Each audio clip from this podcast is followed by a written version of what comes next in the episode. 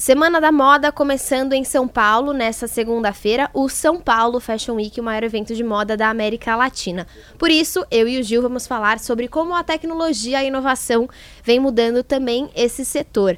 O Gil tá com uma certa dificuldade aqui nos termos de moda e de beleza, então eu vou dar uma ajudada nisso, porque a tecnologia é você que entende, né, Gil? É, a notícia, é, e os vídeos são bem bacanas, a Chanel, aquela marca francesa, ela tá, ela tá usando impressoras 3D para imprimir um milhão de brushes por mês. E além disso, ela vai usar impressoras 3D para fazer uma máscara, que é um tipo que é chamada da revolução. Ela promete é, economizar dinheiro, tempo das pessoas e ser todo é, uma criação é, totalmente é, individualizada, customizada. customizada. E aí começa a confusão, né, Letícia? Porque o brush não é aquele brush que eu imaginava que era que vocês mulheres usam na, no rosto. Na bochecha. É, a máscara não é a máscara que eu imaginava quando eu olho para minha companheira e ela tá de verde ali olhando para mim.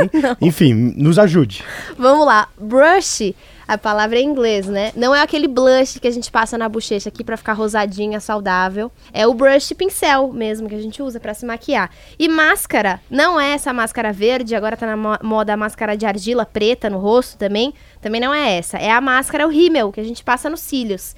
E aí, para explicar para os nossos ouvintes que é, não entendem, não conhecem tanto maquiagem e não estão ligando muito para essa notícia, os pincéis das máscaras, é, cada um ele tem uma propriedade, ele faz os seus cílios ficarem de um jeito. Então, um alonga, o outro dá volume, o outro deixa curvadinho. Então, cada um é bem específico. E agora, a Chanel vai produzir um pincel específico para os seus cílios. Olha só, tecnologia vindo forte é, ajudar a personalização dos produtos, né, Gil? Eu acho que a revolução das impressoras 3D e do feito sob medida para você. Então, eu não sabia, então você tem que ter vários tipos de pincéis.